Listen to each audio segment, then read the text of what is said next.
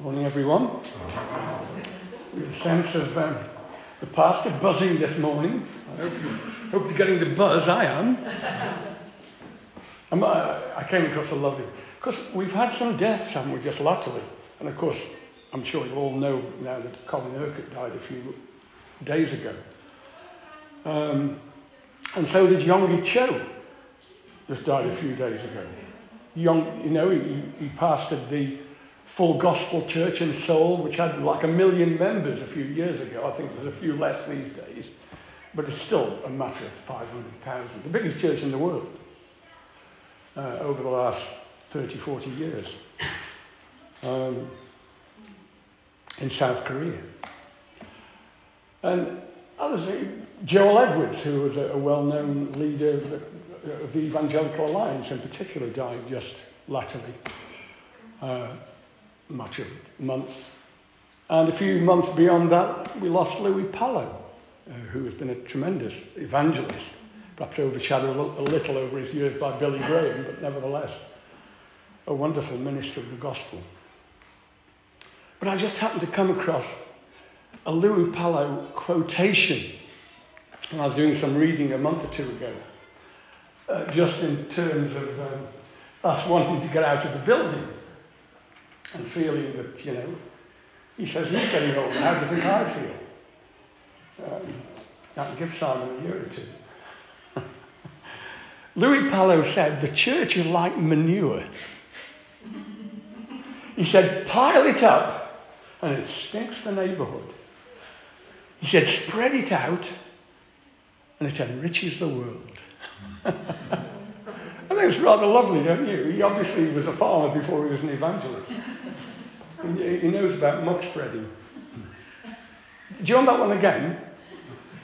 The church is like manure.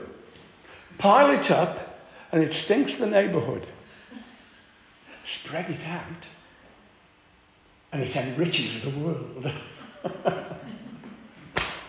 Just a thought. I thought you'd like that one.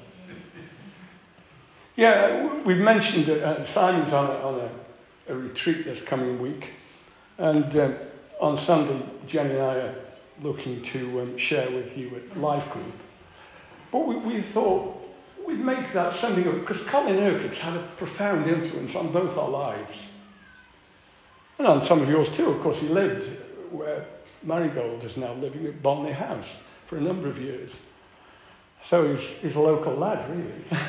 uh, but, but just to share some of that with you, We'll pray together, of course, and we won't take the whole evening doing that. But I'd love to just pay Colin something of respect because he has a, a profound effect on this nation, I do believe. So, James. I, I, I, reading this passage, I, didn't just drop on this passage by a sort of thumb dive. Um, I was, I was moved when David Sweetman came to us, you know, the pastor down at Shore. Hailsham. Hailsham, Hailsham, sorry. The pastor down at Hailsham, who's, who lived here at Fenner's before Simon, I understand. But he, he ministered from James. That was the Bible character he chose to minister on. He gave us a lovely background on James, that we have from the New Testament, and a, a strong word from James chapter 1. And then at Life Group last week, I just felt the Spirit ministered to us this lovely verse out of this passage that we've selected this morning. Draw near to God, and He will draw near to you. So it, it was just leading me in my own thinking and, and praying to James. So that's the reason uh, I looked at this passage for this morning. So I, I see it in three sections. Uh, the first section being in chapter 3, verses 13 to 18, chapter 3. If you have an NIV, it's headed Two Kinds of Wisdom. And then the second section in chapter 4, verses 1 to 6. And finally, the third section, if you like, from 7 to 10 of chapter 4. I don't know. I, am getting very tired these days in the national TV news of coronavirus sort of, um, presentations and statistics and the like. I don't know how you feel about that. But I haven't seen just latterly Professor Jonathan Van Tam doing it. Have you seen Van Tam? He's quite a character. And he usually brings some sort of sporting or footballing analogy to the way he presents statistics, which makes it sometimes quite interesting. I remember him a few months in the early days of the, the, the lockdown saying, really, we're in the first half, but we're likely to come in a month or two's time to the um, half-time interval. And after that, we move really into the second half. He didn't say anything at the end about a penalty shootout, but he might well have done. He's, he's quite prophetic in what he brings, I've noticed that. Um, apparently, I've found out a little bit more about him. He's a keen supporter of Boston United Football Club. And he gave all of their players vaccinations. it felt very special for Jonathan Van Tam to have done that. But it just made me think the way he uses these sort of, um, particularly footballing analogies to present the statistics, which makes it a little bit more interesting. Straight away, I could see a sort of footballing analogy in this passage. Because it seems to me the first passage in chapter 3 really speaks of the goal the goal to which we're aiming. The second passage, chapter 4, verses 1 to 6, speaks of the opposition which we will find and experience. And the third passage, verses 7 to the end of the reading, speaks of the strategy that we need to defeat the opposition. So we've got the goal, we've got the opposition, we've got the strategy. It's noticeable that James starts both the first section and the second section at the beginning of chapter 4 with a question Who is wise and understanding among you? And I don't know if I asked the question to you directly, anybody would put their hand up. But he stands, he asks also a question at the beginning of chapter 4, doesn't he? A totally different question. What causes fights and quarrels among you? I mean, the preacher would very often say, well, we know that in this church there aren't any fights and quarrels, but there are in many churches. But that rather sort of misses the point, don't you feel? Let's backtrack to the beginning of the reading.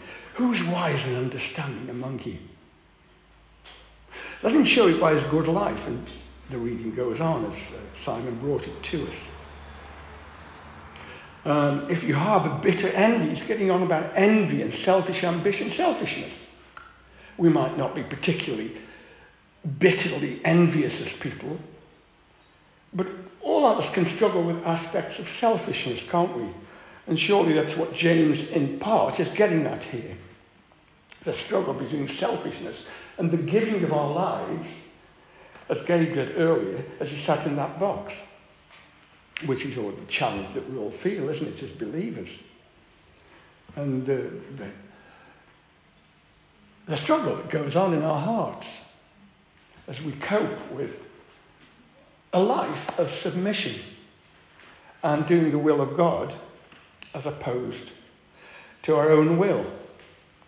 And straight away, James contrasts wisdom which comes down from heaven to what he calls earthly wisdom. Wisdom which comes down from heaven is, is pure, it's peace loving. It's a bit like his version of Paul's fruit of the Holy Spirit, isn't it? That he gives to us in to, to Galatians. It's pure, it's peace loving, it's considerate, it's submissive, This is wisdom from heaven, full of mercy and good fruit.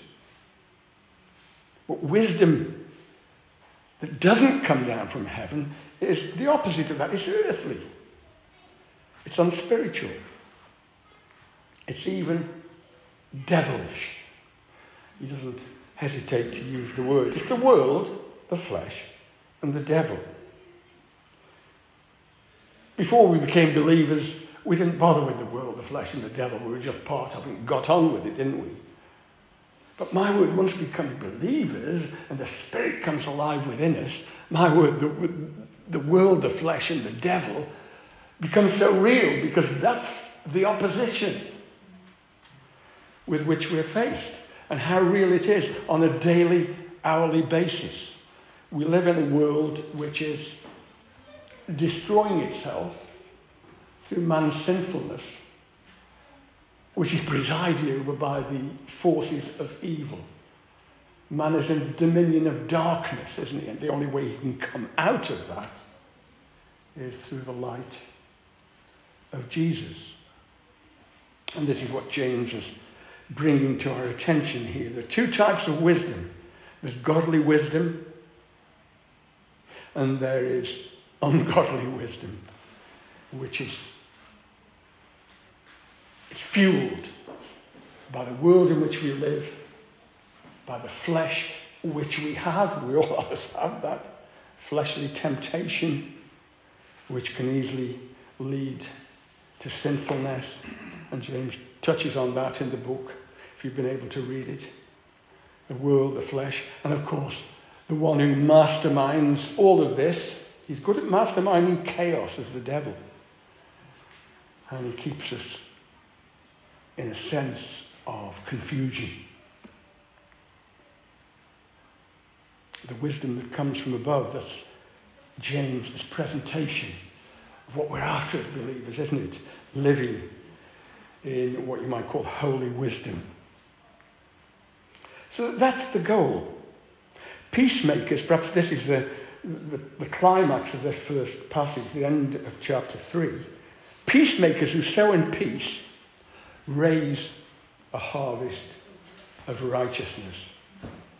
And I want to say this morning that that's the goal, isn't it? That's the goal we all have in our lives a harvest. They produce fruit, don't they? Some of them 30, 60, 100 fold. That's what we want, isn't it? To produce fruit. We're just not going through this life knowing the Lord casually, are we? He stirs our hearts. He gives us ambition. Spiritual, godly ambition. And we can be those peacemakers who sow in peace to raise that harvest of righteousness. And I do feel in these days, as we sense the pressure in which we live and the, the, this world that bears down upon us on, on a daily basis, that God is still in the business of producing a harvest. I, I looked at what Jesus said just in his end time discourse in Matthew's Gospel.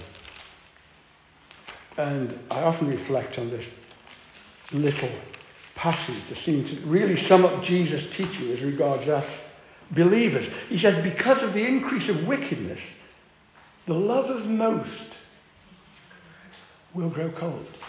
Now, come on, I don't want to be the most, do you? We've got the world and the flesh, the devil, we're trying to contend with here. It's so easy to let that draw us back into fear. The pastor's buzzing, I'm going to buzz with him because I need that. we need to we, we need to stir each other, don't we? The love of most will grow cold, and we're not going to be amongst those who don't grow cold. But he who stands firm to the end will be saved. And then he says something which, to me, for the church, is the clearest words Jesus ever spoke about the end of the age in which we're living. The gospel of the kingdom, this, the kingdom which we're into now, through his saving grace, the gospel of the kingdom will be preached in the whole world as a testimony to all nations. Who knows the the respite. And then the end will come. It's so clear. I don't know whether you ever read Operation World, powerful statistical presentation of, of Christian presence in every nation, every people group in the entire world, done by a man called Patrick Johnson. But I think it was in the 90s, uh, uh, I was talking about it one day, and a friend in the church gave me one of Patrick Johnson's books, Johnstone's books. And it was called The Church is Bigger Than You Think. And the whole point Johnstone was making it in this book, and it's still, you can get it easily enough, it's still being published, was that with the present rate of technological know-how and uh, innovation, and this was in the 90s, of course, look, look what's happened since then. This verse that Jesus speaks of here could be fulfilled within our future. That this gospel of the kingdom will be published in the whole world as a testimony to all nations, and it's quite foreseeable in our day that that can be accomplished. And then the end will come. But the end won't come, I believe this, without a harvest. I don't think it was, because that's, that's what Peter says, doesn't he, in chapter 3 2 Peter. That God is staying his hand because his heart's in salvation. God has been patient because his heart's in salvation. God wants more people to come into the kingdom because his heart's in salvation. And the end won't come until that, this gospel has been preached and mankind of whatever nation or people group has had an opportunity to respond. Now, to be part of that, I need to be a peacemaker. I need to be somebody who can make peace. That's not keeping peace. That's the opposite. That's just standing back and hoping the best will happen. Peacemaking sometimes involves confrontation. It involves courage. It involves which all the things which in the natural I am not. Peacemakers, blessed, blessed are the peacemakers. What will, what will they be called? Blessed are the peacemakers, for they shall be called the sons of God. The sons of God. We, need, we can know that we are sons of God, therefore we're peacemakers. Peacemakers who sow in peace. Jesus is the Prince of Peace. Jesus, by the cross, brought peace. I always remember a couple one of Graham Kendrick's Christmas songs. He said, We have ravaged the earth with our envy and greed. Tell me, oh, it's rumors of angels. Tell me, when will we welcome his peace? Peacemakers who sow in peace raise a harvest of righteousness. We're in it, aren't we, for the harvest? Because there's going to be one before the end comes. We don't be standing about doing nothing, do we? Hallelujah. It depends on just receiving the wisdom that comes from above and, and denying the world and the flesh and the devil. And that challenges me. I find the world quite easy to get on with. Quite easy. Sometimes find even the devil easy. Oh, well, yeah, it won't do any harm. You know, temptation. It's quite easy. Uh, I remember a leader who used to be in our team. He said, I can resist anything but temptation. and it's true. My word, we have to keep on our guard. This is a ch- it's a good place. It's a fun place. We wouldn't be anywhere else. This morning has been beautiful. But come on, friends. Jesus is a challenge like no one else is a challenge. People think religion is a crutch. They're nuts. It's, once Jesus has come into one's life, it's like a mountaineer. He's got to climb Everest. And the challenge of walking with Jesus is a bit similar. But praise God, we've got the Holy Spirit, so we can do it. we can do it. Now, that's the goal. The goal is the harvest. Okay, I'll be a bit quicker on the last two sections. The opposition, touched on it already. But it's very often my own flesh. What causes fights and quarrels amongst you? Come on, friends, you think, well, it doesn't happen here. Oh, yes, it does. It happens everywhere. Paul said it was happening in Galatians, it happened the, to the Romans, it's happened to every church. And all the New Testament writers, it wasn't just James. I mean, Luther thought James was way out. He called it an epistle of straw, that he, he was denying somehow salvation by faith, and he was just talking about works. I admire Luther. I mean, where would we be without Luther? But my word, he's blind as regards James. There's so much similar between what James is teaching and what Paul taught that I think, why could he not see that? what causes fights and quarrels? It's the same in every, it was the same in the first century, and it's been the same in every other century. And it's the same in the 21st century. You know, the battles within us, of course they are. We want things, we don't get them. You kill and covet. You can't have what you want.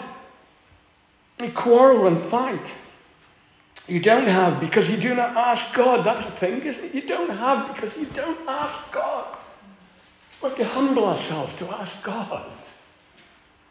To humble ourselves. This is what he's on about here.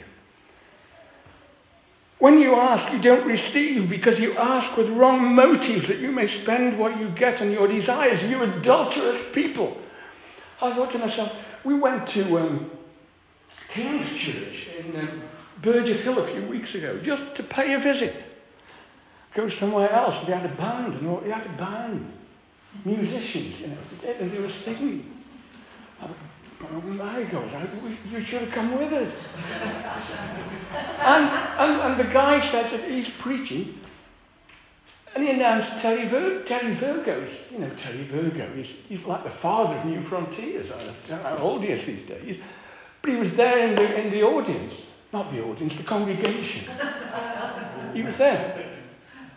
And I thought to myself, what if the connection had somebody like Terry Virgo who was like the apostle. And he's coming to preach this morning. And he says some nice things to begin with. And then says to us, You're a bunch of adulterers. How would you cope with that? I think I'd be struggling a bit. Well, that's what James is doing here. You adulterous people. Don't you know that friendship with the world is hatred toward God? Don't you struggle with that? I do. I mean, I want, but I've retired friends. I want an easy life. Don't you know the world is hatred towards? I've been struggling for 30 years in front of churches. No, it's great. Look, don't get me wrong. It is a privilege. But it's also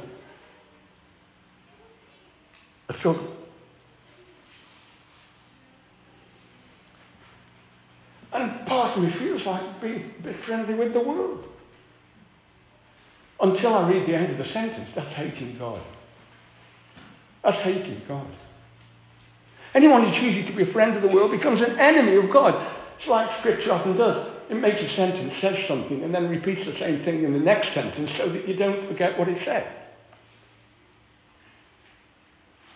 Or do you, oh, this is a good verse, isn't it? Do you think Scripture says without reason that the Spirit He caused to live in us envies intensely?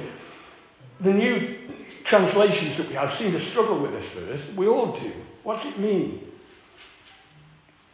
Well, when you read the passage, James has been on about envy, human envy, hasn't he? And then I don't think he's changing the subject. That my spirit, untouched by the Spirit of God, is, is envious. You know, I think somebody's got it better than me. I think I've got, got it tougher than other people. You know, my life's been hard. I'm self-pitying. A bit like Elijah, you know, after he had that intense battle and become one of the most outstanding characters in the whole of the Old Testament. He's running from Queen what's named Jezebel, and he's full of self pity. Lord, there's only me left. I'd take my life. I've had enough, Lord. God says, forget it, there's 7,000 others. And he gave him a job to do. But it's so easy to get into self pity. Now, I, I used to think that before he became a Christian, the spirit was dead. That the spirit only comes to life when you come to know Jesus. He quickens the spirit. But I don't think, I haven't thought that for a number of years. I think the spirit, the human spirit, because we're all made in the image of God, whether we function in that way is another matter, but we're all made, every man is made in the image of God, and he has a spirit. And that spirit left to itself, see, the spirit is not dead before we become Christians. It's captivated. It's captivated. Wesley got it right. I don't think we've ever sung since I've been here. And can it be that I should gain an interest in the Saviour's blood? I mean, those Wesley hymns, they're classics, aren't they? Long my imprisoned spirit lay. See, he understood it. Fast bound in sin and nature's night. The spirit's imprisoned. And the spirit sort of envies. And, and, and, and it's constrained by my soul life, which is in charge of the way I act and do things. Until you, become a, a believer and Jesus brings the spirit to life, and then there's a contest between your soul and your spirit. And we've never experienced that before. I've lived for 35 years before I come into this contest between my soul and my spirit. And there's still a contest between my soul and my spirit. I have to learn how to bring the soul into captivity by the spirit. And that to me is what James is saying here. This, my spirit is given in its own natural function. It's imprisoned by my soul and it sort of envies all of these things he's talking about in terms of the world, wrongful, wrongful, unspiritual stuff. It's my imprisoned spirit that's frustrated and captivated. Long my imprisoned spirit lay, fast bound in sin and nature's night. Thy eye disclosed the quickening ray. I woke, the dungeon flamed with light. My chains fell off, my heart was free. I rose, went forth, and followed thee. Come on, friends. Come on. Who could write that? Man, he's inspired when he wrote that. Tremendous. This is why he goes on. God gives us more grace. What happens when the Spirit comes alive? God knows, you know, the Lord knows we're going to find it tough. So he gives us grace. He gives us grace. The tougher it gets, the greater the grace. it's right, isn't it? God opposes the proud but gives grace to the humble. But the opposition by and large, is me. If I don't fulfill God's word work for my life, if I don't properly fulfill the plan that He has for me, the only person to blame is me. It ain't you, it's me.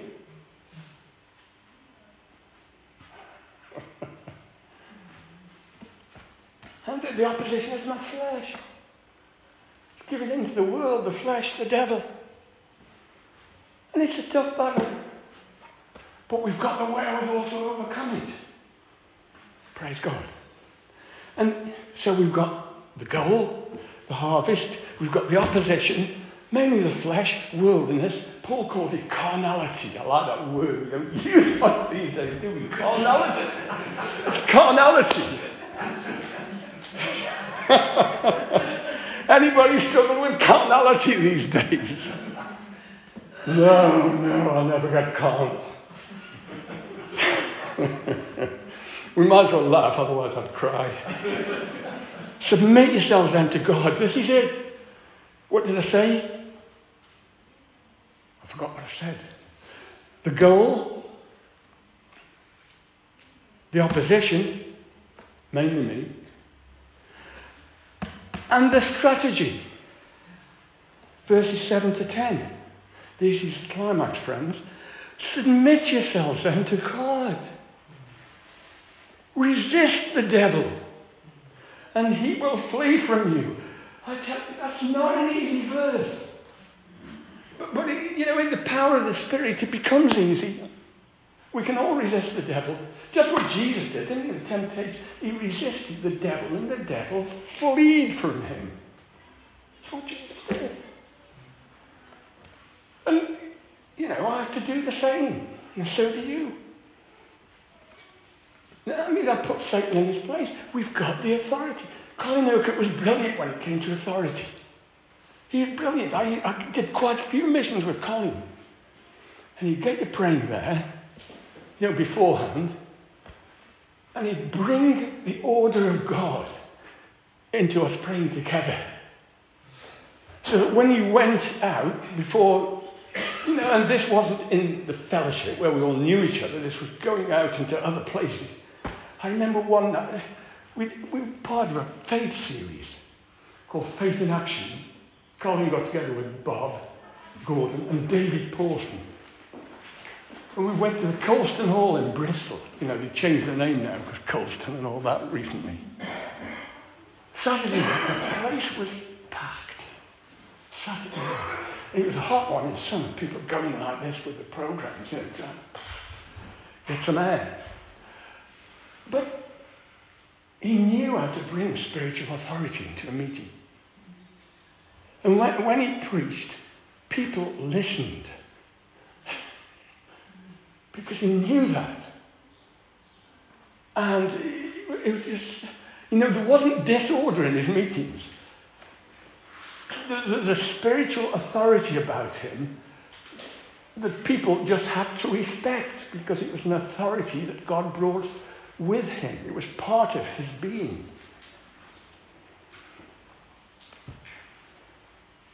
Come near to God and he will come near. This is an invitation. Come near. Friends, come near. The evangelist says, You've got to choose God. But once I get to know that God chose me, puts a different, a different flavour in it. It becomes intense. God chose me. Yeah, I have to exercise my personal choice, yes. But it's, it's the grace of God which enables that choice to be made. God chose me. And once I know that God chose me, I'll never leave him. Because he's chosen me. Come near to God. He will come near to you. Friends, let's learn how to do that in these days because it's not going to get easier. If we want to be a part of this end time harvest, my word, there's going to be some flack generated. There is. But we can do the exploits that God wants us to be doing. We can.